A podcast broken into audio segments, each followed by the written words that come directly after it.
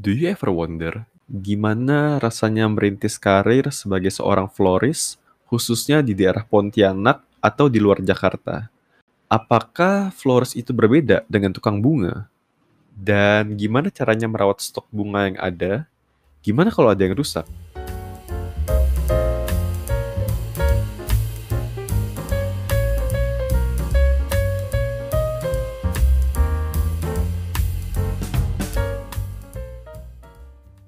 Sekarang tanggal 11 Juni 2022 dan hari ini kita kedatangan tamu spesial lagi. Salah satu teman kosku dulu, teman kuliah yang sekarang mulai ngerintis berbagai usaha. Salah satu yang digeluti sekarang sebagai florist di Pontianak yaitu Ilusio namanya. So, please welcome Hansen. Halo semuanya. Halo halo halo. Halo Ken. Makasih banyak ya udah. Makasih banyak ya udah luangin waktu juga gitu malam-malam gitu. Jadi uh, Gimana kabarnya? Gimana Pontianak di sana? Ya, sejauh ini fine. Oke, Pontianak. Cuman lagi sering hujan aja belakangan ini. Uh, ya, semoga aman-aman aja lah ya. Terus. Amin. Mungkin kita dari ini kali ya, kenalin diri dulu gitu. Karena sebenarnya pendengar kita sih dirasa-rasa juga masih di Jakarta, Tangerang gitu, paling banyak mayoritasnya. Hmm. Cuman mulai nyebar juga ke kota lain. Nah, siapa tahu yang belum kenal gitu kan, siapa itu Hansen gitu. Mungkin bisa kenalin diri dulu. Oke, jadi uh, aku kenalin nama aku Hansen. Jadi uh, aku tuh dulu kuliah di UMN Multimedia Nusantara. Uh, anak Tangerang juga sebelumnya, tapi sejak COVID balik lagi ke Pontianak. Jadi ya memang uh, asal aku tuh dari Pontianak. Untuk sekarang setelah lulus kuliah, aku lagi menekuni di bidang Florishingnya di bidang lebih khususnya tuh di dried dan preserve flowers. Jadi kalau misalkan nggak tahu itu kayak antara bunga kering dan bunga yang diawetin gitu. Ah, I see. Nah, mungkin dari situ dulu ya kita set definisinya dulu kayak florist itu apa sebenarnya gitu. Karena kan mungkin kalau di kacamata orang awam ya, tuh florist tuh kayak eh ini orang yang ngejual bunga gitu. Cuman asumsiku sih pasti lebih dari itu ya. Mulai dari ngerawatnya, ngerangkai semuanya kan kayaknya banyak tuh. Oke, jadi florist itu ya sebenarnya orang suka salah tanggap antara florist dan tukang bunga nah, atau itu. kang bunga. jadi uh, kalau misalnya yang kalian lihat orang di pasar yang jual bunga kayak perikat hmm. yang kayak kalau misalnya orang minta rangkaiin dia langsung rangkaiin aja tapi dengan seadanya itu namanya tukang bunga hmm. orang jualan bunga tapi kalau misalnya kita florist florist itu sebutannya sebagai orang yang ngerangkai bunga itu. Kita tuh bukan sebagai supplier si bunga tapi kita sebagai orang yang ngerangkai dan ngedesain. Hmm. jadi di dalam florist itu ada taste of desainnya gitu loh ada desain bunganya. Bukan hanya kita sekedar oh bikin bikin bikin bikin. Jadi bikin bikin bikin kayak kita nggak ada mikir nggak ada apa pokoknya asal jadi aja gitu. Jadi kalau florist itu lebih spesifik ada desainnya ah sih terus gimana cerita awalnya bisa berujung ke sana gitu kepikiran gitu jadi florist gitu kan dulu juga ada cafe ya mungkin tadi ya ada desainnya gitu Iya kan? benar kenapa kepikiran berujung di florist gitu uh, jadi sebenarnya aku tuh waktu SMA uh, aku udah pernah buka dekor namanya Luxus Project.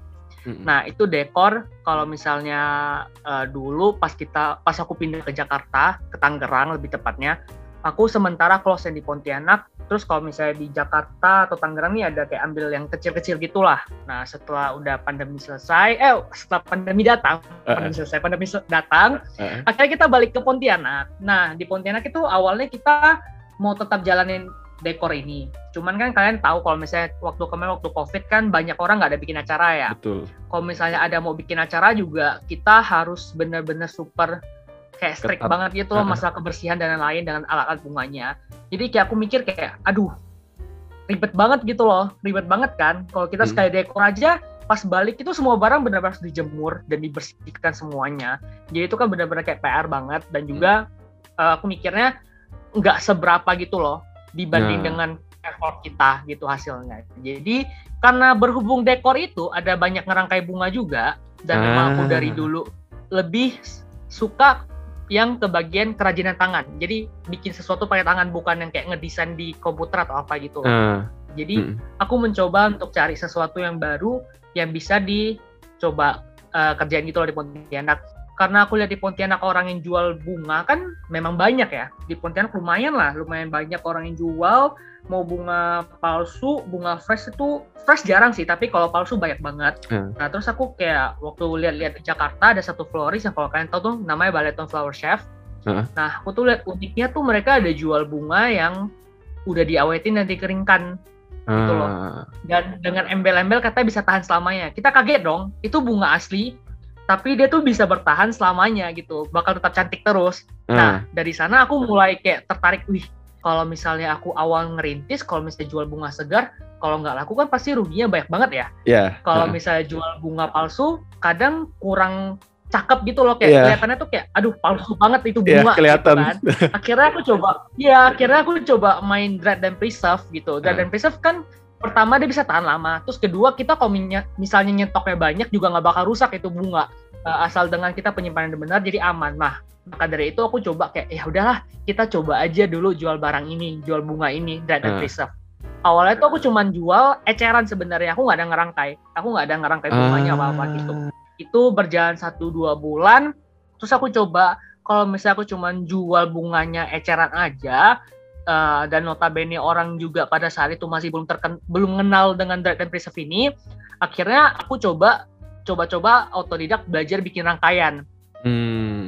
Uh, coba jual dulu satu dua produk ternyata ada pasarnya uh. ternyata oh orang Pontianak ada nih juga pasarnya oh ternyata ada juga yang suka sama rangkaian aku buat gitu loh hmm. nah dari situ udah berjalan dua bulan baru coba jual yang rangkaian begitu awalnya uh. bisa Nah ini agak panjang ya. gak apa, gak apa. Aku malah seneng dengerin gitunya tuh. Dan akhirnya jadilah Ilusio gitu. Iya benar. Berarti tahun berapa itu Son? Awalnya Ilusio berarti? Uh, berarti 2020 di uh, pertengahan. Ah, I see, I see. Sekitar bulan Juli. Juli. I see, I see. Kenapa namanya Ilusio? Kalau boleh tahu nih. nah, ini banyak banget yang tanya soalnya nama itu tuh nggak ada floris-florisnya tahu orang juga bingung kan kenapa namanya Ilusio dan orang pas awal datang mau beli bunga dia bingung ini sebutan mereknya tuh apa? gitu. Bacanya tuh apa? Bacanya tuh gimana? Kenapa aneh? gitu kan. Uh.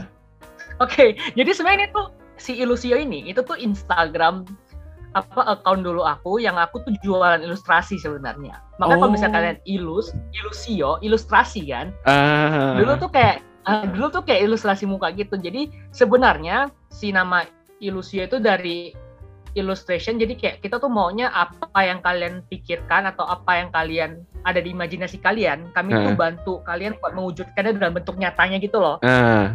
Uh. nah sebenarnya tuh itu nah kan mikirnya masih ada hubungannya ya dengan bunga ya dengan uh. kayak misalnya customer mau request apa kita imajinasiin buat dia biar bagusnya gimana uh. ya udah aku tetap aja pakai nama itu meskipun nggak ada nggak ada apa ya nggak ada mirip-miripnya atau orang-orang yang jual bunga gitu buat uh. gitu kan uh -uh. terus kayak tujuan lainnya juga supaya si nama itu tuh nggak pasaran gitu loh orang kebanyakan buka florist kan kalau nggak pakai nama dia misalnya uh, Hansen Floris lah, David uh -uh. Floris lah, Fiona Floris atau enggak paling namanya uh, pakai nama-nama bunga gitu, magnolia, uh, gitu. Uh, uh.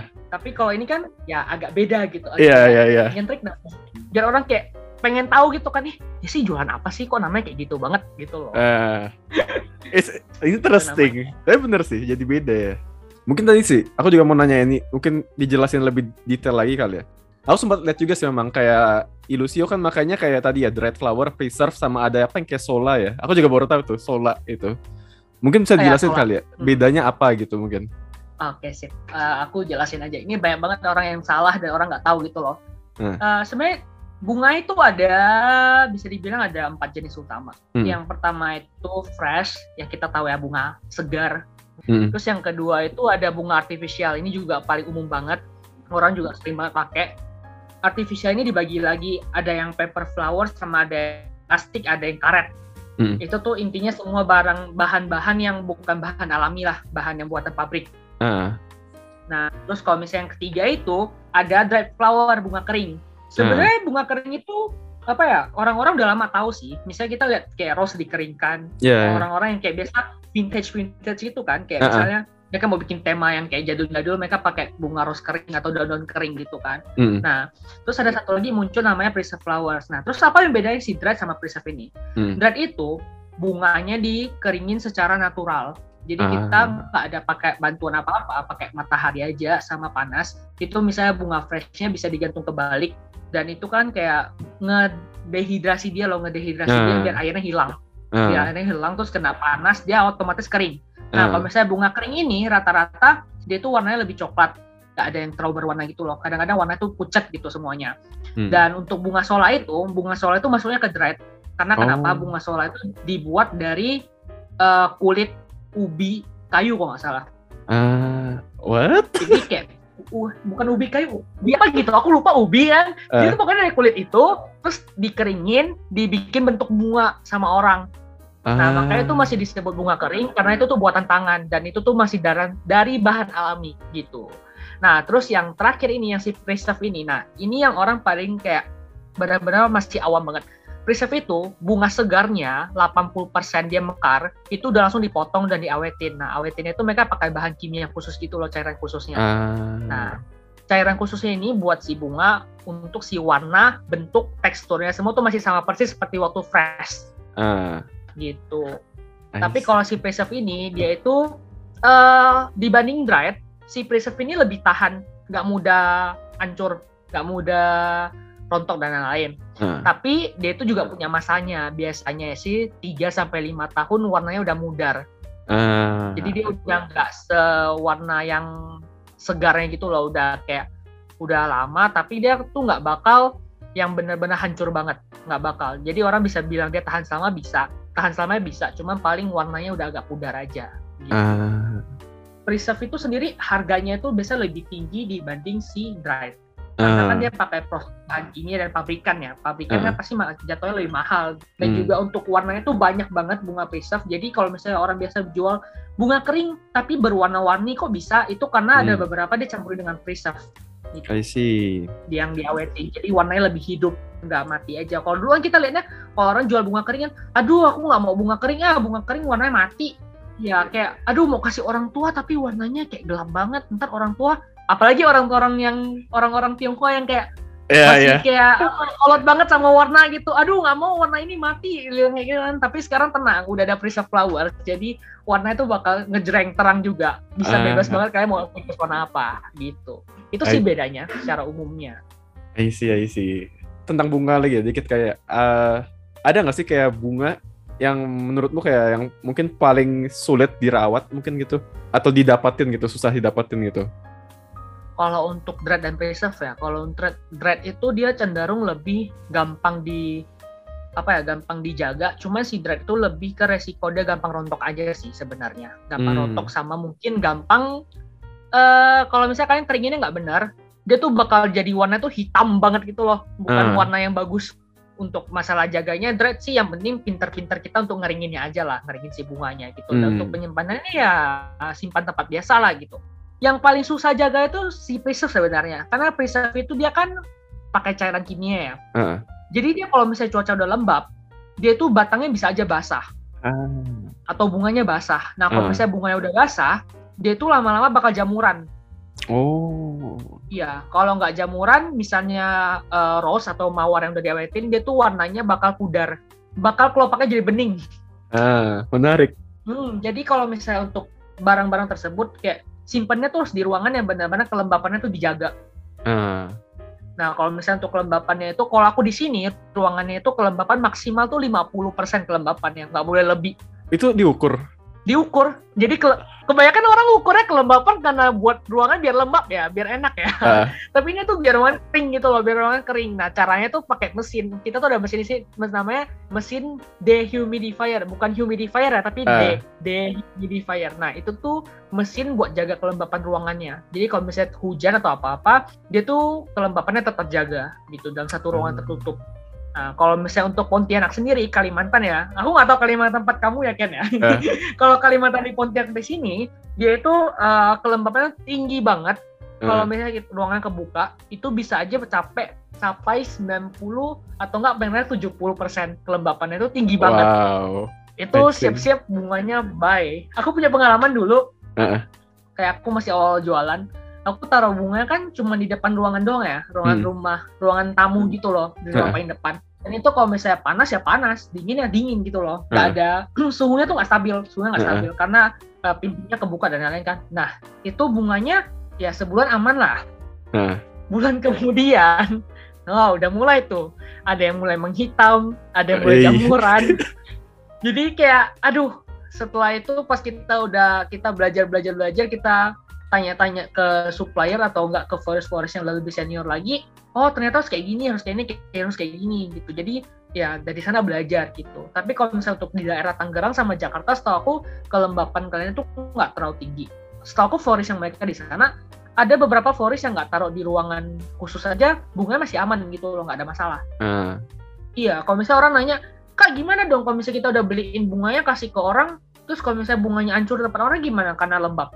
Oh nah, iya. Itu dia. Jadi kalau misalnya kita biasanya tuh saranin si bunga itu ditaruh di ruangan ber-AC karena ruangan ber-AC itu cenderung kering kan. Mm-hmm. Kalau nggak ruangan ber-AC, paling ke ruangan yang perubahan suhunya tuh nggak drastis banget. Yang misalnya panas-panas, dingin-dingin. Uh. Nggak boleh kayak gitu. Jadi kalau misalnya suhu normal tuh masih aman.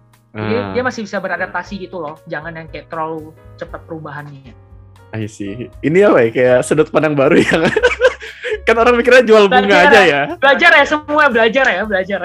kan orang mikirnya ah cuma ngerangkai bunga gitu ngejual bunga ternyata apa kelembab itu something new sih ya. Aku baru tahu sih jujur sih kelembapan tuh segitunya ya. I see. Tapi yeah. dalam kasus tertentu yang emergency tadi kayak amit-amit gitu, bunga rusak atau semacamnya gitu, berarti udah habis aja gitu, udah nggak bisa dipakai lagi berarti. Uh, enggak sih, tergantung sih, tergantung bunga sih. Uh. Kalau misalnya bunganya udah jamuran banget, kalau jamuran banget tuh aku nggak pakai lagi. Jujur aku nggak pakai. Uh. Uh. Kecuali dia bunga kering. Kalau misalnya bunga kering, yang bukan preserve ya. Uh. Kalau misalnya bunga kering itu jamuran, kita masih ada alat buat semprot, ada cairannya gitu loh. Uh. Aku lupa namanya apa. Cairannya itu bisa buat bunuh jamurnya. Uh. Ntar jamurnya bisa hilang. Tapi kalau misalnya untuk preserve, jangan harap. preserve, bye gitu loh kecuali uh, rose ya. Kecuali uh, bunga rose atau enggak bunga yang kayak nggak mudah jamuran tapi dia lebih ke cenderung yang transparan warnanya. Uh, kalau misalnya transparan warnanya itu uh, treatmentnya yang paling pertama bisa kita coba tuh pakai hair dryer buat dikeringin dulu. Di uh, di apa dikeringin kayak gitu. Kalau misalnya dia mampu warnanya balik lagi berarti masih bisa dia pakai aman. Uh, tapi kalau misalnya dia warnanya udah nggak balik-balik ya udah baik I see, I see. Menarik. Aku menarik. juga dulu buang banyak banget kan, jujur aja. Aku, aku sempat lihat storymu juga tuh yang kamu pesan bunga ya kalau nggak salah terus dari sananya yeah. rontok atau apa ya itu ya? Yang dari yeah, yeah, yeah. supplier. Ancur, ancur banget. Itu kebayangin apa? Modalnya kan udah pasti keluar ya. terus datang kayak gitu kan. Dan parahnya lagi dia nggak mau dia nggak mau ganti. Oh ya? Dia nggak mau ganti padahal salah dia sampai sekarang aku capek mau nagihnya ya udahlah anggap aja aku lagi beramal kasih dia. Sisi lainnya nggak kelihatan tuh ya dari Flores ya.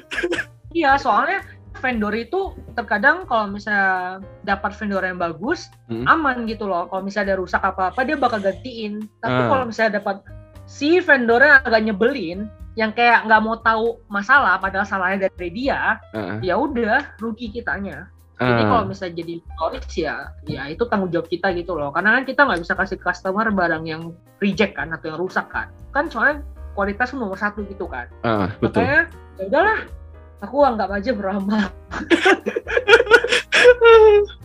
I see, I see. Sedih sih. Sedih banget sih. Sedih sih ngebayang. Sakit hati ya. Iya, apalagi kayak pas-pas kita lagi mau pakai banget itu barang lagi uh, kosong kan, kita uh. aduh berharap dia datang cepat supaya kita bisa pakai. Eh, sampai datang ya bye, nggak bisa dipakai.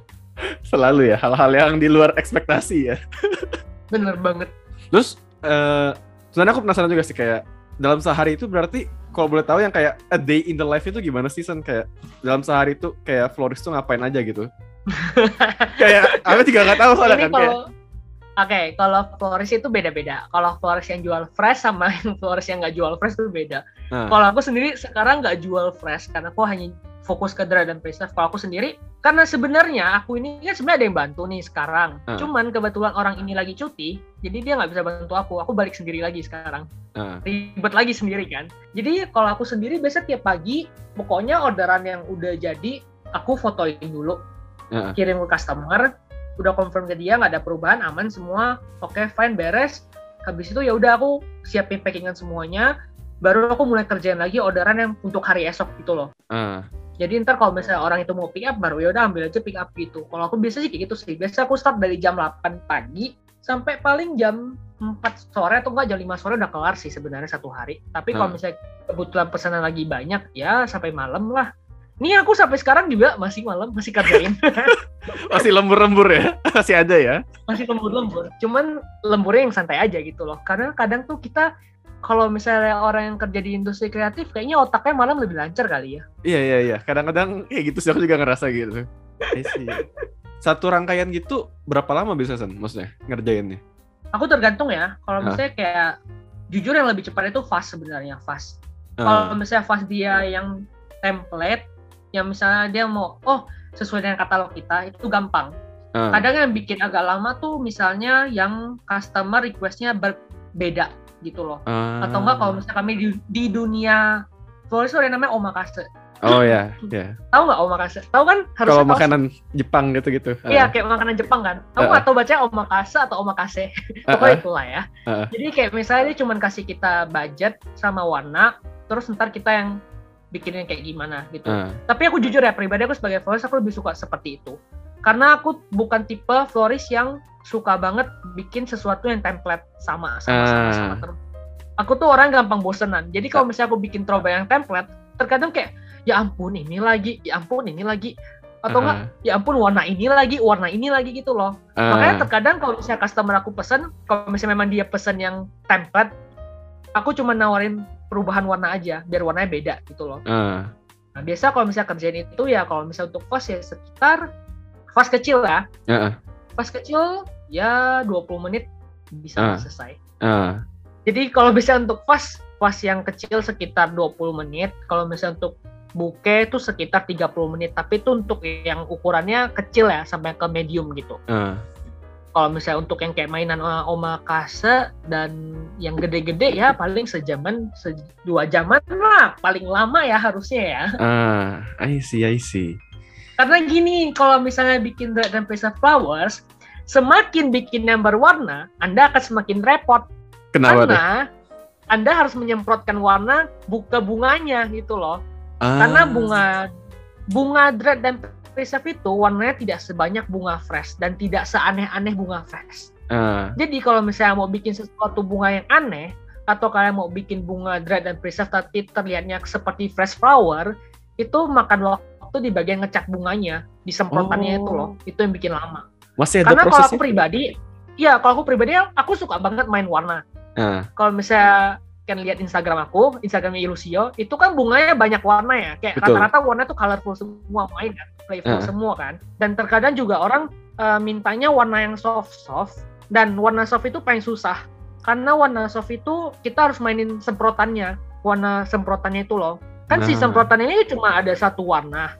Dia tuh kadang tuh warnanya terlalu bold. Jadi kita semprotan harus agak jauh lah jaraknya, uh. harus nggak boleh terlalu banyak lah. Itu yang makan waktu sebenarnya. I see, I see. Mm-hmm. Menarik, menarik, menarik, menarik. Aku baru tahu juga sih. Berarti masih ada itu ya? Maksudnya ada yang katalog juga gitu ya? Masih ada yang bisa orang bisa request masih, yang sama gitu ya? Bisa, aku pikir Soalnya, semuanya custom uh, gitu yang di Instagrammu itu aku pikir custom semua gitu. Aku kebanyakan ngepost di feeds itu yang custom. Kebanyakan ah, sebenarnya custom. Aku I jarang see. ngepost yang katalog. Ah, I see, I see. Karena memang aku berharap orang tuh pesannya jangan sesuai template. Ah, uh, iya ya, itu bosen sih. iya, aku berharap tuh memang orang tuh pesannya nggak sesuai template, makanya aku kebanyakan ngepostnya itu yang warnanya tuh yang aneh-aneh atau enggak yang memang itu tuh custom orang. Karena juga kalau misalnya kita ngepost di sosial media, warna yang sama lagi, orang tuh bakal bosen ngelihatnya. Iya, iya. Gitu. I see, I see. Dan satu hal yang aku baru anda juga, berarti masih ada revisi ya? Bisa ada revisi ya di sini? Tahu nggak sih Ken? Ah? Selama aku jadi florist, uh. aku dulu waktu awal ya, waktu awal jadi florist kan aku masih otodidak nih. Uh. Belum ada belajar gimana cara ngerangkai bunga yang benar, gimana cara ngehandle customer yang benar, gimana cara pilih warna yang benar. Jadi aku kalau misalnya ada orang minta revisi, dengan berat hatinya ya udah aku revisi Uh, ini aku udah cerita ya dulu ya. Ini benar-benar nyebelin banget. Iya, iya. Jadi dia bikin dia pesen buke, dia pesen buke kan. Dia bilang dia aturin nih aku mau posisi mawarnya sebelah sini, aku mau posisinya sebelah sini, sebelah sini, sebelah sini. Lah aku bilang dong, ini kan bunga asli sama yang diawetin ya, udah diawetin sama ikan. Teksturnya tuh beda semuanya. Posisi hmm. dan ukuran lain tuh nggak bisa sama, apalagi kita handmade kan, tangan kan kita nggak bisa sama persis gitu loh dengan uh. dia. Terus dia bilang, ya udah nggak apa-apa, dia bilang, pokoknya aturin aja posisinya yang cakep. Ya udah, aku aturin. Udah jadi, kirim ngasih dia, dia bilang, aduh, rose nggak cocok nih taruh sebelah sana. Boleh nggak coba rose dipindahin ke bawah? Boleh nggak yang ini coba pindahin ke sini? Nah, terus aku karena dulu mindsetnya aku masih baru, dan aku mindsetnya masih kayak mikir pembeli adalah adalah raja yang harus diikutin ya udah aku ikutin dengan bodohnya eh. dan itu buke kalau dulu ya sistem aku bikin buke aku itu kayak bunga timpa bunga di lem bunga timpa bunga di lem jadi tuh lemnya tuh banyak banget kan di uh, tengahnya Uh. Lemnya tuh jadi kalau misalkan mau ubah satu posisi bunga tuh harus dibuang semua lemnya, dirangkai ulang lagi gitu kan. Uh, PR banget. Dirangkai ulang lagi gitu, PR banget. Dan itu dia tuh minta ubahnya dua kali. Tahu nggak yang paling nyebelin apa setelah dua kali diubah? Uh. Dia bilang apa kan? Uh. Coba tebak dia bilang apa? Gak jadi. Benar sekali. Gak jadi yang pertama aja. ah, nangis, nangis, nangis. dia bilang, aduh, lebih bagus yang pertama ya dia bilang. Ya udahlah yang pertama. Nah kan terus aku bilang kayak ya udah makanya dari awal udah dibilang kita bikin itu yang paling benar gitu loh. Kayak uh, ah sebel banget kan? masalahnya bukan ya, kerjaan yang digital gitu loh. Kalau yang digital kan saya tinggal ando iya. ando ya nggak bisa diando ini kerjaan nggak bisa diando terus alhasil setelah aku kebetulan aku kemarin karena aku otodidak awalnya karena aku mau ningkatin skill kan. Hmm. Jadi aku udah pergi belajar juga. Aku hmm. pergi belajar di Jakarta juga. Aku udah belajar di beberapa florist, nggak cuma satu doang, beberapa florist. Nah, saat dari itu, dari tahun lalu 2021, pokoknya sebelum kalian order, baca dulu syarat dan ketentuannya. Hmm. Aku kirimin dulu. Hmm.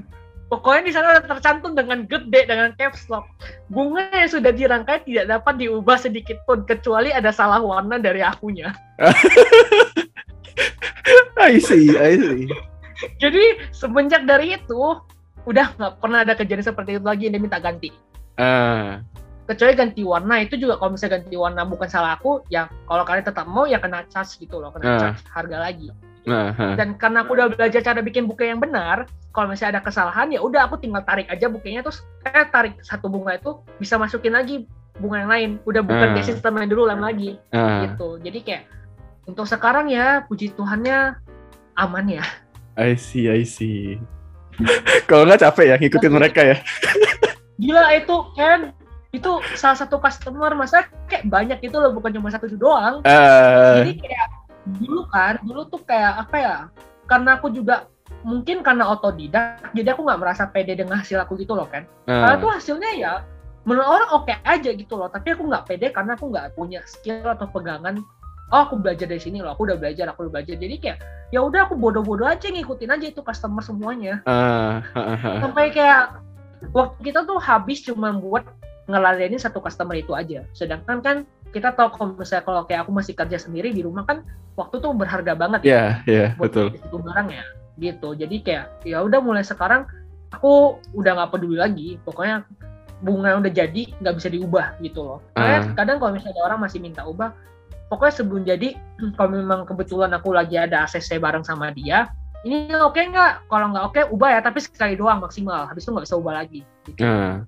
Sebenarnya yang paling tricky itu cuman aku biasanya lebih ke masalah yang wedding bouquet sih wedding bouquet kan karena mungkin dia buat acara gede jadi aku lebih lebih spesialin buat dia lah karena kan itu juga momen dia kan jadi hmm. kayak kalau misalnya kita nggak terlalu ngikutin dia atau atau memang ada dia nggak suka kita nggak ada ubah kan juga kasihan gitu loh uh -uh pengecualian untuk wedding bouquet doang, tapi ah. sisanya uh. enggak. I see, I see, I see. Menarik, menarik, menarik. Soal klien juga kayak Ilusio itu berarti nerima klien ke mana aja Sen berarti Sen? Karena aku juga pernah lihat kalau salah kamu sempat share juga kayak yang kalian harus kirim ke mana ya? Surabaya ya kalau nggak salah ya itu ya. Pokoknya yang jauh gitu. Terus kalian juga sempat apa takut apa gitu aku sempat baca kan sempat ikutin juga gitu. Kayak terima ke mana aja gitu sama mungkin aku cerita tahu. cerita yang itu kali juga itu kocak sih yang Surabaya sih sumpah itu nggak itu nggak masuk akal sih gimana sebenarnya untuk untuk klien ya uh. untuk klien tuh aku dulu tuh nerima banyak banget kadang ada yang dari Jakarta sebenarnya aku paling suka apa paling masih bisa nerima tuh dari Jakarta hmm. dulu pernah ada yang sampai minta kirim sampai ke Pulau Sulawesi Sulawesi apa gitu aku lupa ya hmm. terus sudah masuk Sulawesinya masuk ke pedalamannya lagi gitu loh kan uh. jadi ini tuh ceritanya si cowok ini uh -uh. si cowok ini tuh or, dia kerja di Aussie uh. si ceweknya ini dulu tuh orang Pontianak kayak nggak salah orang Pontianak juga tapi kerja di daerah karena dia ikut apa pabrik ya mungkin aku nggak hmm. tahu juga pabrik jadi dia mau nggak mau harus tinggal di dekat perusahaannya sana dong uh. pokoknya kalau mau ke sana hanya bisa pakai si cepat atau nggak GNT uh, oke okay. JNE dan lain-lain nggak bisa nggak bakal sampai barangnya uh. jadi itu juga kata kata pacar ya kalau cara kirimnya itu udah pakai truk dari truk pindah ke mobil pick up dari pick up pindah ke motor lagi dari motor pindah ke yang lebih biasa lagi di sana lo kendaraannya jadi kayak uh. benar pelosok banget tempatnya uh. itu yang paling jauh yang pernah aku jangkau dan alhasil bunganya beberapa kali aman beberapa kali nggak aman karena mungkin tergantung produk ya uh. terus aku juga pernah dapat ke yang Pekanbaru Riau ya Pekanbaru uh. juga aman terus sejauh ya sejauh ini paling itu sih Jakarta Jakarta Pekanbaru sama ini paling kalau misalnya sama yang kemarin kalau misalnya uh, Ken ada lihat story aku aku udah cerita yang kayak itu bukanya dibawa sampai ke Sumbawa Enggak, nggak lihat aku yang itu ada lagi? Enggak, enggak. Nah, itu ada yang kemarin wedding bukenya karena karena dia buat pre-wedding kan. Itu uh. aku izinin bawa kalau misalnya orangnya hand carry. Uh. Dikirim. I see, I itu nggak masalah. Itu kalian bawa. Aku yang penting aku packingin, kalian bawa tapi harus hand carry. Wajib uh. gitu aku packingin. Itu aman juga. Nah, yang kocak ini Surabaya. Eh, gimana nih? ini ini Surabaya kocak banget. Jadi dia ini uh, salah aku juga. Selama ini kalau misalnya orang pesan barang, aku selalu kirim form ordernya uh. phone ordernya kan kecuali bride uh. calon bride gitu atau orang pesan wedding bouquet aku nggak pernah kirim karena menurut aku aku bakal sering tektokan sama dia jadi aku bakal ingat orderannya gitu loh akan karena aku udah input sebenarnya udah input tapi aku nggak perlu kirim formnya karena aku tahu dia tuh nggak bakal kabur juga gitu loh calon uh. bride to be gitu loh uh. nah yang satu ini si orang Surabaya ini dengan pede dia chat aku awal-awal dia mau pesan wedding bouquet nih. Wih pesan wedding bouquet aduh. Waktu itu awal-awal waktu aku yang masih masih baru masih jarang terima wedding bouquet. Jadi kalau misalnya ada terima wedding bouquet tuh hati tuh rasa seneng banget gitu loh. Ya udah nih udah bahas nih panjang lebar nih. Oke oke kayak gini oke oke oke. Jadinya si, si orangnya yang pesen juga kayak bukan orang cerewet. Uh. kayak ya udah lemparin aja kasih aku. Dan si orang yang pesen ini tuh aku tuh jarang banget ketemu orang yang wedding tapi tuh udah ada mood boardnya kan Oh, wow. Ada mood board warna, uh, mood board model booknya kira-kira kayak gimana? Karena uh, setahu aku itu biasanya tuh aku yang bikinin. Uh, Atau enggak biasanya aku kasih dia referensi. Tapi ini dia udah ada. Uh, aku mau warnanya kayak gini ya. Aku mau kurang lebih kayak gini kayak gini. Oke. Okay. Ah, aku suka nih yang kayak gini nih. Pasti oke. Okay. Oh, orangnya bagus nih. Terus dia bilang, terserah. Pokoknya aku mau kayak gini referensi dan lain-lain. Budget bebas, terserah. Dia bilang. Terus dia juga udah langsung pesan corsage yang buat cowok. Uh makanya aku nggak curiga karena oh mungkin ini pasti mau pakai buat wedding uh-uh. waktu itu kalau nggak salah tuh belum zamannya yang get contact setahu aku uh, uh, jadi kita nggak tahu ini siapa uh, terus ya udah nih udah bikin bikin bikin bikin pas hari H tiba-tiba dia bilang nggak hari ya sih. Kan dia pakainya katanya tanggal 24 aku masih ingat banget tanggal 24 September atau Oktober ya pakainya. September atau Oktober. Aku uh. bilang oke okay, kalau gitu aku readyin buketnya lebih awal ya aku bilang. Readyin uh. buketnya tuh sekitar tanggal 20 aku bilang kan. Biar kalau misalnya ada kesalahan atau apa masih bisa. Uh. udah ready buketnya udah jadi nih buket udah kirim kasih dia lihat gambarnya. Uh. dia bilang oke okay, cakep bagus kak bagus banget. Terus dia bilang pick upnya di mana ya kak pick upnya di mana kan ya udah dong aku baru kirim kasih dia form ordernya dong formulir uh. orderannya minta tolong dia tulis nama terus sama itu kan udah ada alamat pengambilan di mana kan sama totalannya berapa aku juga nggak minta dia bayar duluan kemarin terus pasti nanya kak Jalan Purnama tuh di mana ya? Aku bingung. Ini orang Pontianak apa bukan? Kok Jalan Purnama dia nggak tahu gitu. Uh. Ya udah dong, aku kirim dari Maps aku bilang di sini jalan Pontianak. Terus aku share vlog dia bilang hah? Dia bilang kakak di Pontianak? Terus aku bilang hah? Aku juga kaget kan. Aku bilang hah? Emang kakak di mana? Dia bilang aku kirain kakak Fori Surabaya. Dia bilang gitu dong kan lucu banget. Aku kaget kan. Aku kaget. Padahal itu di bio aku, bio Instagram udah tulisan gede-gede Pontianak gitu loh. Iya, yeah, iya. Yeah. Bahkan ada alamatnya Jalan Purnama Pontianak dan itu tulisan Floris Pontianak kan. Uh. Aku kayak, ya ampun, aku bilang kan, kak, aku bilang ini gimana gitu loh, aku bilang. Dia bilang, aduh, dia bilang nggak apa-apa deh kak, kirim aja. So udah mikir, ya ampun, handbook we nggak bisa dikirim. Uh, uh, Ini tuh bukan barang yang bukan barang yang kayak akrilik yang bisa dibungkusin kotak, dikasih pengaman, penahan, nggak gorak-gerak, aman hmm. gitu loh. Uh. Ini tuh handbooknya dan ini tuh bunga dry and preserve, bukan bunga plastik yang dilempar bolak-balik buku nggak bakal hancur. Yeah. Ini tuh bunga dry and preserve yang kayak misalnya sekali kebanting aja, sekali diinjak aja, hancur tuh bunga. Uh. Apalagi waktu itu si bunga dia, si wedding booknya aku ingat banget itu weddingnya tuh si bunga rose-nya bunga mawarnya itu udah aku mekarin jadi uh. gede banget mawarnya uh. which is kalau misalnya bunga preserve itu dimekarin si mawar itu daya tahan dia itu ini nih kalau kasih contoh tapi di itu nggak kelihatan ya tapi yeah. apa di podcast ini nggak tapi ini ini uh. tuh contohnya sudah dimekarin jadi bakal uh. gede banget gede uh. Nah si si Ros ini kalau misalnya dimekarin ini kan dia aslinya aslinya cuma sekecil ini kan oh oh jauh banget ya Ya jauh banget kan. Uh, uh. Kalau misalnya anggapannya buat orang-orang podcast yang denger nih, anggapannya bunga preserve ini si rose ini ukurannya cuma 4 sampai 5 cm lebarnya. Uh. Tapi kalau misalnya udah dimekarin tuh bisa sampai jadi 10 sampai 12 cm. Kok bisa ya? Bayangin tuh.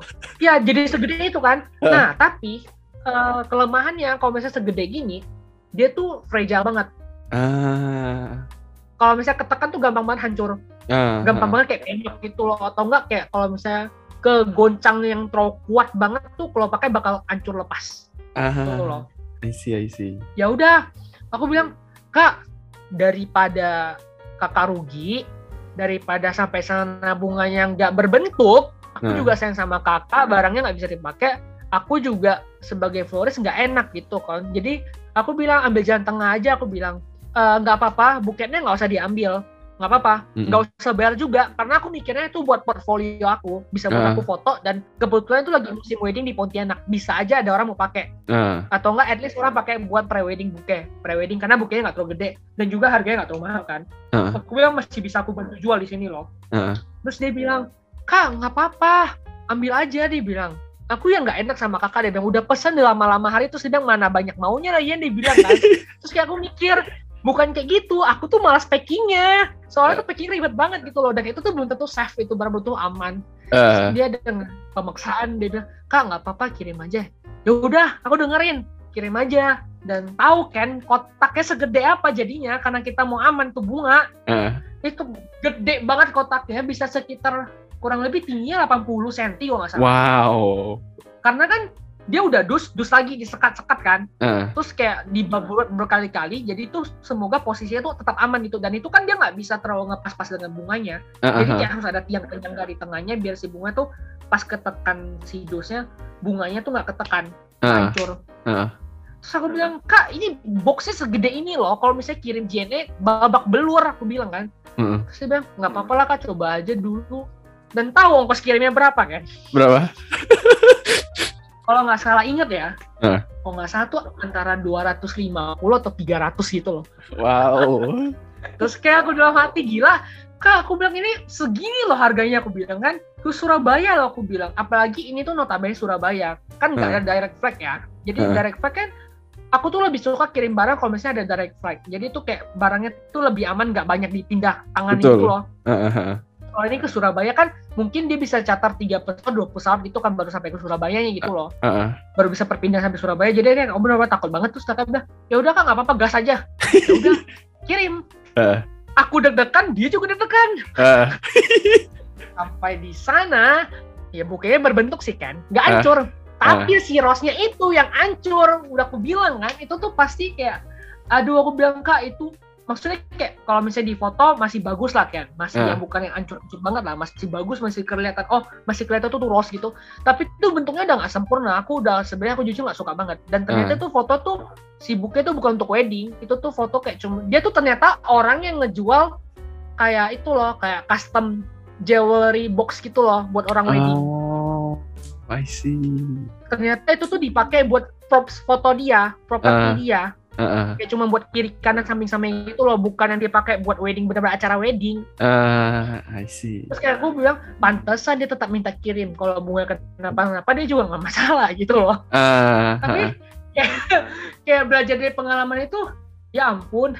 Pokoknya setiap kali orang pesan aku udah kirim form order atau enggak aku tanya dulu tahu nggak kita di Pontianak sebelum kejadian hal seperti itu lagi gitu loh karena uh. jujur ya aku pribadi aku nggak tahu kenapa Instagram aku tuh banyak banget orang nyasar dari Jakarta uh. itu, itu lucu banget Jadi sih kayak, ya ampun dia nggak nah, sadar kita nggak sadar aduh iya dan sampai sekarang tuh masih iya masih ada customer yang dari Jakarta yang kayak salah alamat gitu loh Ah, I see, I see. Ini lucu banget kemarin. Ini sampai yang dia kayak demi-demi mau beli bunga aku, dia mau beli canvas kan segede gini. Itu gimana cara kirim ke Jakartanya gitu loh. Ah. Yang kalau misalnya Anda balik, itu hancur pasti kan. Iya, iya, iya. Nggak bakal aman itu pasnya. Dia sampai demi rela ya. Dia bilang, Kak, packing kayu juga nggak bisa. Nggak bisa packing kayu. Aku bilang. Terus dia bilang kayak gini, Kak, boleh nggak kalau misalnya uh, kakak jadi kirim dalam bentuk nggak jadi jadi sampai di sana dia baru tancap sendiri aku ya ampun itu mending beli Jakarta aja nggak sih bahan-bahannya gitu kan yeah, tancap yeah. sendiri ngapain sampai dari Pontianak kirim bahannya ke sana gitu loh. Uh, uh. Aku bilang nggak bisa karena kan nggak lucu ya kalau misalnya kita kirim barang yang belum jadi kasih ke dia terus sampai sana nggak tahu dibikin bentuk apa sama dia ntar jadi. Iya iya iya. Wah ini kocak banget sih. Nah, ini customer ya, kasih tau aja customer tuh aneh-aneh kan, sumpah. Iya iya. iya. Kocak-kocak dah. Iya iya. Soal apa ya? kayak ada cerita tiap klien pasti beda-beda gitu loh cerita-cerita lucunya gitu iya iya kadang tuh ada dapat yang customer yang baik banget yang kayak malaikat benar-benar uh. baik banget kadang ada yang kayak ah ya ampun benar-benar ini ini dari mana dia? Kayak aduh nyebelin banget. Ini yang kayak malaikat ya yang kayak malaikat biasa dia, dia bisa aja transfernya tuh lebih kan. Dan uh. lebihnya bukan lebih yang lima lebih sepuluh ribu dua puluh ribu lebih itu bisa seratus ribu lima puluh uh. ribu nah itu yang malaikat. Uh, rezeki ya rezeki tapi kalau misalnya dapat dapat yang nyebelin ada yang kayak harganya cuma seberapa kayak dan dia ngambilnya cuma satu doang itu ngurang minta kurangnya kurang banget gitu. Dia minta kurangin harganya. Ada yang kayak gitu juga. Uh, soal hmm. harga ini kayak ini sebenarnya aku penasaran juga sih. Kayak kan aku juga studio desain ya bareng temanku sekarang kan ngedesain grafis gitu gitu juga. Akhirnya lari dari RC juga saya gitu. Nah kadang aku mikir gitu loh. apa yang penting kan cuan. Iya itu. Yang penting itu cuman aku mikirnya tuh uh, sempat kepikiran kayak pingin coba di Samarinda juga kemarin tuh nerima dari Samarinda cuman aku belum coba sih saat ini cuman aku bingung juga kayak apakah kita ngebedain harga gitu ketika yang di, dari yang Jakarta sama yang di kota asal kita kan maksudnya secara UMR kan pasti beda kan sama Jakarta gitu-gitu. Nah, kalau sana gimana tuh Sandi Ilusio? Apakah ada penyesuaian harga gitu? Uh, kalau aku harga tetap aku jual sama. Uh. Cuman paling kalau misalnya orang dari luar yang pesan, jatuhnya dia bayar ke ongkos packing packingnya mahal. Ah, uh, I see. Jatuh di sana. Karena aku pelajari ya, kita sekarang bahas behavior customer ya. Uh, uh. Yang aku pelajari, yang aku lihat, kayaknya tuh uh, orang Jakarta bisa lari beli barang di daerah, terutama yang kayak barang-barang floris gini, bisa apa yang handmade gini, karena harganya cenderung murah dibanding di Jakarta. Uh, see, Makanya mereka bisa lari cari ke kita. Uh. Jadi kayak meskipun kita kirim barang dari Pontianak, udah pakai ongkos plus packing, uh, packing kayu juga plus ongkos kirim yang kayak 2 sampai 3 kilo biasanya tuh masih tetap murahan kita dibanding di Jakarta. Uh makanya mereka bisa lari ke kita jujur ya Ken kalau misalnya kamu buka di daerah uh. kita nggak bisa expect bakal seuntung dan bakal segede di Jakarta uh, uh. karena yang aku lihat uh, orang di daerah itu kebanyakan mereka masih kebanyakannya ada sih ada orangnya ada orang yang mengerti seni uh. Kebany tapi sayangnya kebanyakan mereka nggak ngerti seni yeah, yeah. dan nggak ngerti barang dan nggak ngerti kualitas uh. jadi mereka itu kasarnya ngomong mereka tuh lebih pentingin quantity dibanding kualitas. Uh, Yang penting harga murah dan ada. Uh. Nih, contohnya nih kasih kasih bunga buat grand opening. Mereka tuh yang penting ada. Mereka on budget banget, on budget. Yang hmm. penting ada, kasih ke dia aja. Mereka nggak peduli itu mau bagus, mau jelek. Uh. Mau, kalau ukuran mereka pentingin sih. Tapi uh. mereka lebih ke cenderung yang kualitas sama bentuk rangkaian yang mau jelek mau apa mereka bebas aja. Karena aku uh, ada dapat beberapa customer yang kayak ini super nyebelin banget sih sebenarnya. Itu misalnya kelas hari H, dia pesan bunga kan mau buat hari itu juga karena kan kebetulan aku masih kerja sendiri dan kadang kan orderan kan numpuk ya kita nggak yeah. bisa bantu dia gitu loh uh. ada muncul satu kata dia bilang kayak gini budget aku segini asal tancap aja aku ya asal tancap aja nggak apa-apa deh bilang yang penting ada nah itu yang aku sebel banget kan kayak ya ampun kita tuh gini loh kan kita tuh jual brand ada uh. nama kita uh -uh. di barang kita kalau uh. misalnya kita bikin yang sesuatu yang asal-asalan ketika brand kita sampai ke tangan orang terima dan orang ngelihat itu nama nentek nama kita jelek bisa, kita. Aduh kayak bisa hilang nih muka. Gitu loh mau oh. kan? Uh, benar juga benar juga. Benar. Mereka tuh kebanyakan ya iya mereka tuh kebanyakan maunya harga murah tapi ukuran gede kan? Uh. itu terserah kamu pakai bunga apa terserah kamu gimana yang penting ukuran gede. Itu tuh aku nggak bisa sampai sekarang aku nggak bisa sediain buat mereka Hmm. Makanya jujur aku kalau bunga grand opening, aku biasa lakunya kecil-kecil. Lakunya yang gede-gede itu hanya buat ke kalangan tertentu aja. Yang uh. memang mereka ngerti sendiri dan ngerti barang, ngerti harga. Gitu. Makanya aku bilang kalau misalnya kamu di daerah, harga tuh kamu nggak bisa apa ya? Anggapnya kata kalau mamaku ya, kita uh. tuh kerja sekalian beramal. uh, uh, kerja sekaligus beramal gitu uh. loh. Jadi kayak kita untung nggak terlalu gede. Jujur kalau misalnya orang yang jual bunga palsu di sini, nah di, kita juga harus lihat ketertarikan orang sama produk kita. Uh. Jujur di Pontianak aku lihat sampai sekarang orang masih tertarik dengan bunga artifisial. Uh. Bunga palsu. Sedangkan aku kalau artifisial aku hanya main di bunga anggrek. Karena kenapa aku pilih anggrek? Anggrek itu ada artifisialnya yang benar-benar mirip banget kayak asli. Uh. Cakep. Uh, uh, Gitu, bagus aku tuh nggak suka kalau misalnya bunga palsu yang kelihatan banget kayak kain jelek yeah, banget yeah, gitu. Yeah. Uh, uh. Ya aku tuh nggak suka, makanya aku nggak bisa main di daerah di tempat itu. Makanya aku bilang aku tuh lebih menawarkan kualitas dibanding kuantiti. Uh. Jadi nggak apa-apa orderan nggak terlalu banyak, tapi yang penting hasilnya tuh bagus-bagus semua. I see, I see. Karena itu yang mau aku jual, itu uh. itu yang mau aku jual. Soalnya kebanyakan florisis ini kan dia ya udah, yang penting aku ada uh, ada pemasukan, hmm. yang penting aku bikin aja gitu loh, Pak. Yang penting aku jualan gitu. Uh, uh. Kalau aku tuh di mindset aku tuh nggak bisa gitu loh kan. Itu yang sebenarnya aku nggak tahu itu antara mindset bagus atau mindset jelek ya. Uh. Tapi kalau di mindset aku sendiri aku nggak bisa gitu, aku nggak suka gitu. Uh. Nah makanya karena berhubung aku suka banget sama bunga juga, jadi kayak ada rencana buat sekalian jual fresh. Jujur kalau misalnya jual fresh di Pontianak masih bisa jalan jual fresh. Tapi itu juga freshnya yang bukan yang terlalu import Hmm. Karena kalau misalnya bunga import banget kan harganya juga tinggi banget ya. Uh. Jadi orang juga kadang agak susah kejualnya gitu. Tapi kalau misalnya kita jual fresh dan dry dan preserve ya masih oke okay lah gitu. Uh. Jadi kalau misalnya ke daerah sih harus lihat sih kan. Uh. Kayak desain juga desain-desain gitu juga menurut aku juga di sini orang banting-banting harga kan. Betul juga betul. Kayak susah gitu loh. Karena gimana ya kalau misalnya kita lihat pasar di Jakarta, let's say nggak usah Jakarta lah, Surabaya juga lah, atau uh. daerah kota-kota besar di Jawa lah. Mm -mm mereka itu meskipun florisnya banyak banget atau pekerja seninya banyak banget, tapi itu masing-masing ada pasar targetnya dan target uh. tuh gede, pasarnya tuh gede-gede semua kan. Uh. Jadi kayak tuh tenang aja gitu loh, pasti tuh ada yang mau beli bunga kamu, pasti tuh ada yang mau beli desain kamu gitu. Uh. Udah ada pasarnya. Sedangkan kalau misalnya di daerah tuh lebih banyak pasar yang kayak yang penting ada. Gitu. Uh, uh, betul betul. Gitu. Makanya di Jakarta kemarin aku nangis banget. aku ngelihat kayak ada florist, aku tahu kan, dia kan jual khusus Dragon Preserve juga. Uh. Dia lagi sell barang-barangnya kan, lagi uh. nge-sell sell produk-produknya harganya. Bayangin kan, harga sell dia dia itu sama kayak harga reguler aku di sini. Terus aku dalam hati mikir, dia sel aja segitu, kalau aku sel mau sel berapa gitu loh. Aku uh. aja segini, orang di Pontianak aja masih protes gitu loh kan. Uh. Makanya kayak shock kan, aku aja shock gitu loh lihat lihat perbedaan harga yang bisa kita dapat dengan mana orang nggak mikir ya kayak kita kirim ini semua barang ke Pontianak itu pakai ongkos kirim loh. Ah uh, iya iya betul.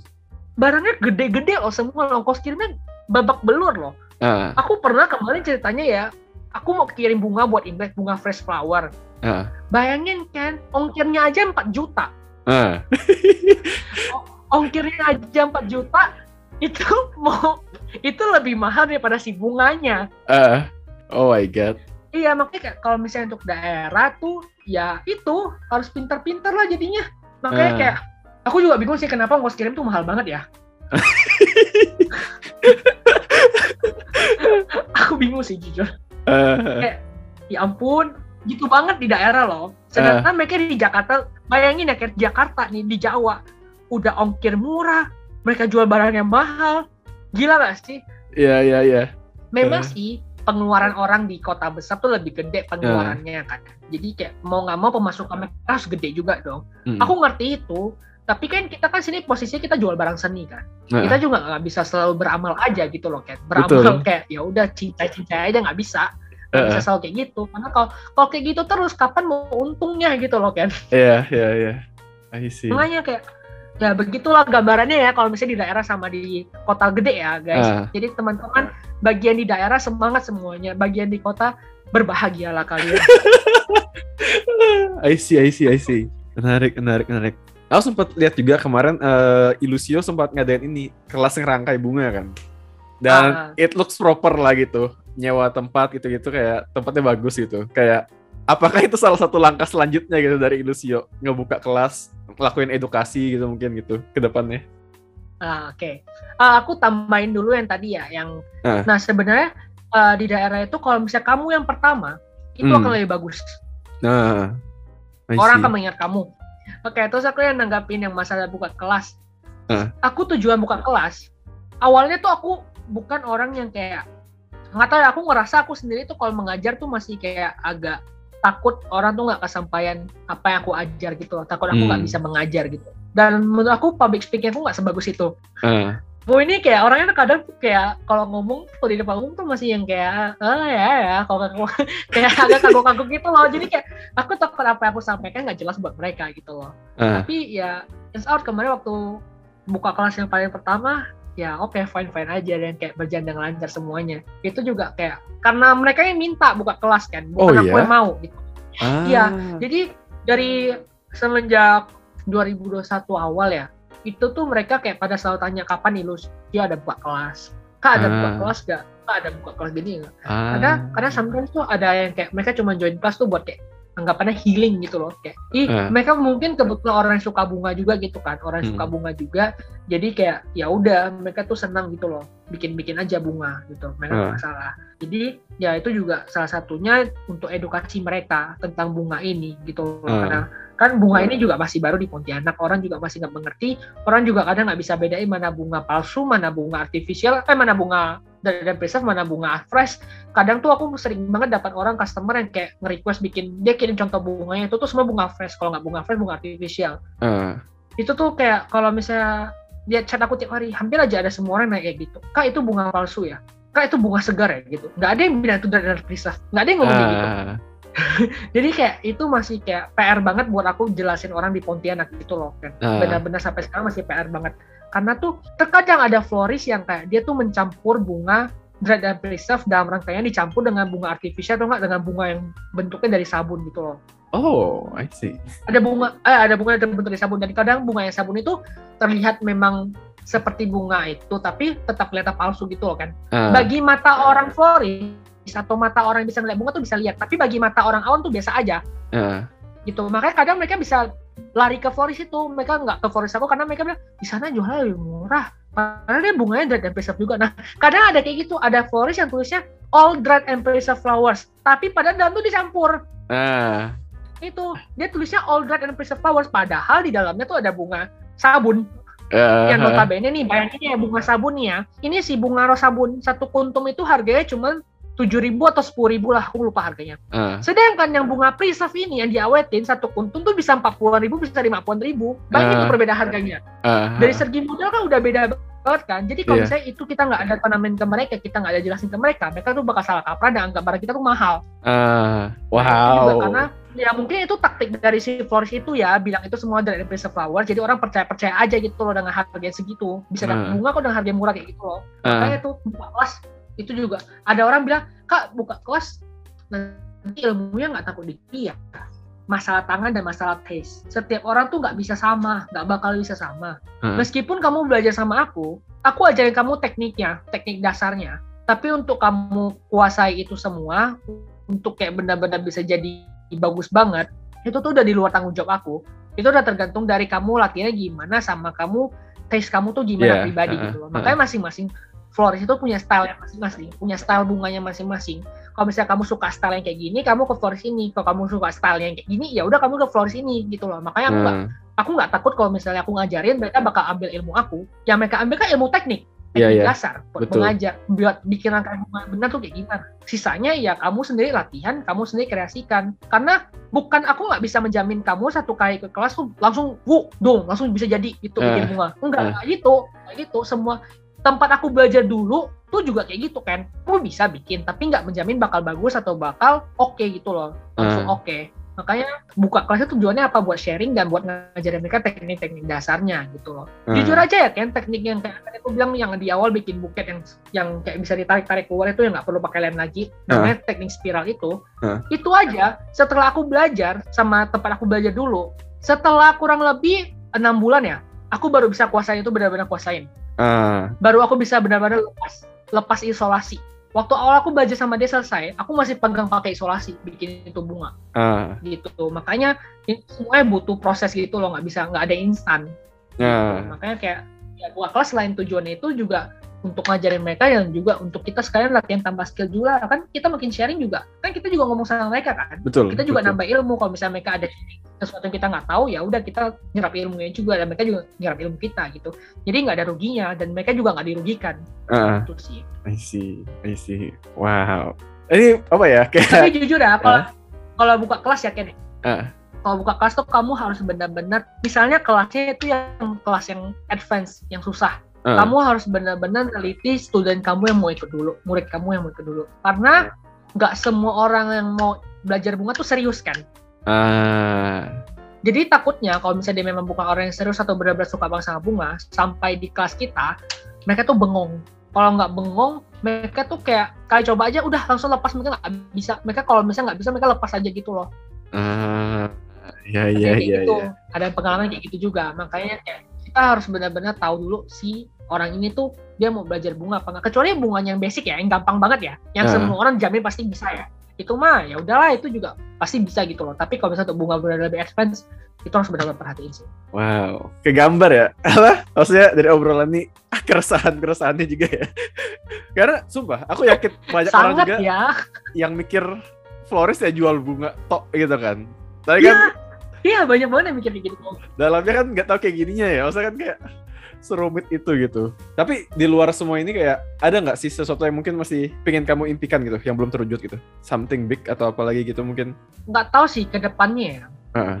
Aku lihat sih sebenarnya Forest itu peluangnya gede sebenarnya. Cuman tuh lebih ke gimana cara kamu maintenance sama kayak untuk go big itu gimana gitu loh kan. Uh. Jujur mimpi gede aku sebenarnya pengen punya satu studio yang kayak benar-benar gede gitu loh kayak studio bunga. Uh. Jadi kayak kalau misalnya orang datang tuh kayak ih keren gitu kayak uh. apa ya? Aku nggak tahu kalau misalnya kamu pernah lihat lihat aku kemarin lihat orang jalan-jalan di luar negeri dia ada satu toko gitu jual bunga floris ya floris. Uh. Dia tuh kayak benar-benar tuh satu toko tuh semua tuh kaca. Wow. Jadi orang dari depan tuh bisa ngelihat kita lagi bikin bunga dan orang tuh bisa ngeliat bunga kita tuh dipajang gitu loh di kaca uh. gitu uh. chiller kita kayak stok bunga jadi tuh orang pas dari luar tuh udah nyentrik gitu loh uh. ini tuh keren banget ini aku ya mimpi aku sejauh ini sampai ya punya studio dulu lah punya uh. toko dulu lah gitu lah kalau misalnya orang apa ya kebanyakan sekarang tuh studio kayak uh, studio tuh kayak mereka gabung dengan kafe mungkin uh kalau nggak kafe gabung dengan studio foto. Jadi kayak studio bunga gabung studio foto itu kan berhubungan ya. Yeah, yeah. atau nggak gabung dengan studio desain berhubungan. Jadi kayak ya kalau misalnya ada peluang buat kerjasama juga ya aku fine fine aja gitu loh kerjasama dengan orang-orang. Cuman ya mimpi aku sejauh sekarang ya sejauh itu. Itu uh, dulu wow, wow. dan kalau misalnya memang itu udah kewujud dan udah lancar udah aman-aman aja ya mungkin kalau buka cabang di luar Pontianak memungkinkan ya kenapa tidak juga gitu. Uh, karena jujur aku peluang di di daerah Jawa sana tuh tetap masih lebih gede sih dibanding di Kalimantan sini. Aku nggak tahu ya kalau misalnya ibu kota udah pindah ya. Cuman itu ibu kota pindah masih berapa tahun kakak masih lama banget. Yeah, yeah. Gila. Hmm. Kita antar Kalimantan aja kan, mau pergi aja susah kan kita antar Kalimantan. Yeah, betul, betul, betul.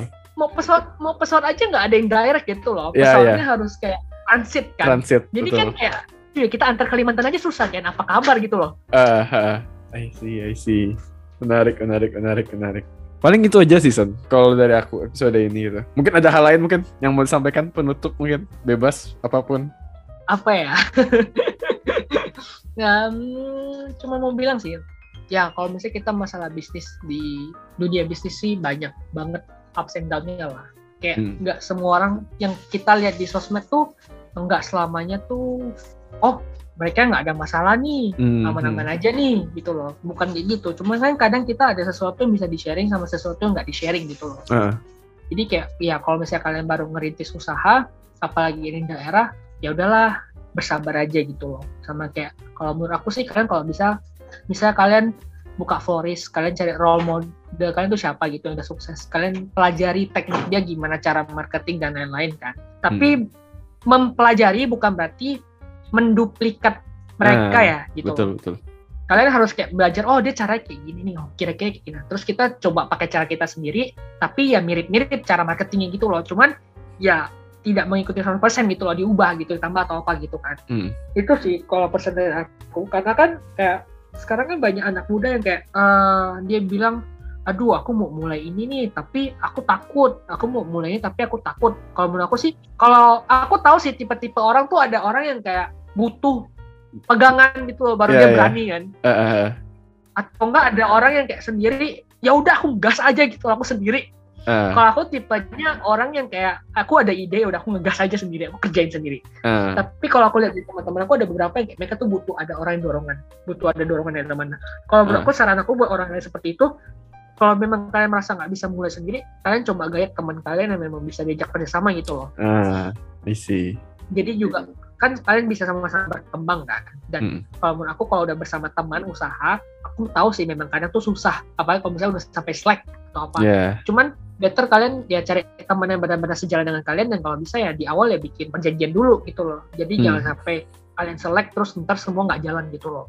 itu pesan dari aku sih karena kan inti podcast kita kan sebenarnya mau membahas tentang itu. Iya, iya, iya. betul tidak? Betul, betul, betul, betul. Iya, karena kan apalagi sekarang ya, apa waktu pandemi pandemi nggak tahu nih Jakarta tiba-tiba naik lagi virus apa? Iya, mulai apa, lagi. Uh, kasusnya aku baru mau pergi ke sana lagi, aduh tapi naik lagi. Iya, mulai lagi. banget.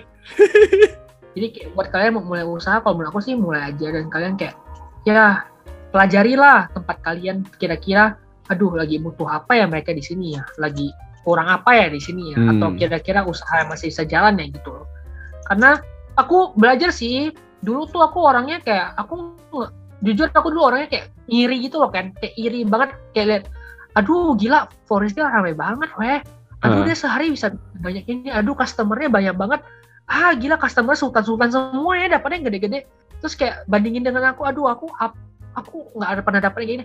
Terus kayak dalam hati aku mikir, hey sadar, hey anda tuh baru gitu loh, baru baru berapa lama gitu, uh. baru berapa lama gitu kan, kayak jangan bandingin dengan dia yang udah jalan duluan, start duluan gitu loh, meskipun even dia startnya setahun lebih duluan daripada kamu itu mungkin menurut orang perbandingan nggak jauh lah ya, kayak yeah. cuma beda setahun sama dia, tapi setahun itu sangat berpengaruh loh gitu betul, kan betul. dalam apalagi kalau misalnya kalian mulai di tahun itu yang memang pas-pas tuh orang lagi dikit banget yang jual barang itu gitu loh kan. Uh. Jadi orang tuh pasti bakal lari ke kamu gitu kan. Uh. Dan otomatis nama kamu, pamor kamu tuh bakal lebih naik ketimbang kita yang baru mulai tapi di dalam keadaan orang tuh udah ada beberapa yang punya bisnis ini gitu loh kan. Uh. Nah, kalau pesan dari aku ya jangan terlalu membandingkan brand kita dengan brand yang lain gitu loh. Wow. kita pribadi gitu. Uh. Kita kita lihat mereka boleh, kita lihat mereka boleh, lihat perkembangan mereka sampai gimana boleh supaya kita nggak ikut ketinggalan, kita boleh tapi jangan sampai buat kita tuh ngiri gitu loh sama mereka dan kita tuh kayak ih dia jual ini aku juga harus jual ini ih dia jual itu kita juga harus jual itu gitu jangan uh. sampai kayak gitu dan kayak harus lihat kapasitas kita kan karena uh. kapasitas kita tuh kayak lama-lama kamu kalau misalnya terlalu maruk atau terlalu pengen ikut-ikutan ujung-ujung tuh kamu tuh kehilangan arah gitu loh. Uh.